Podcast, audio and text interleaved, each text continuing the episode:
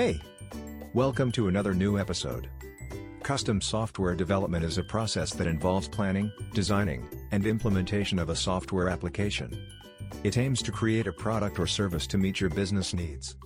In this episode, we will discuss the steps that are involved in the custom software development process. Let's start. 1. Requirements Gathering The first step in custom software development is gathering requirements.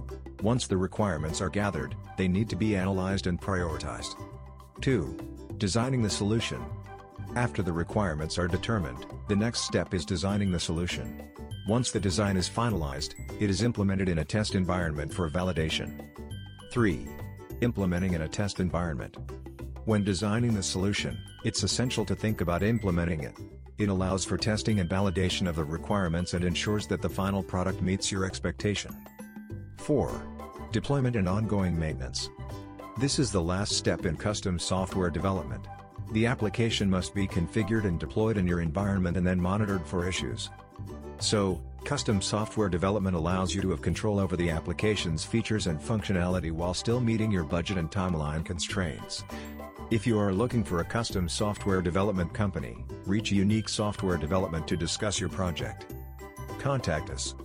855-976-4873.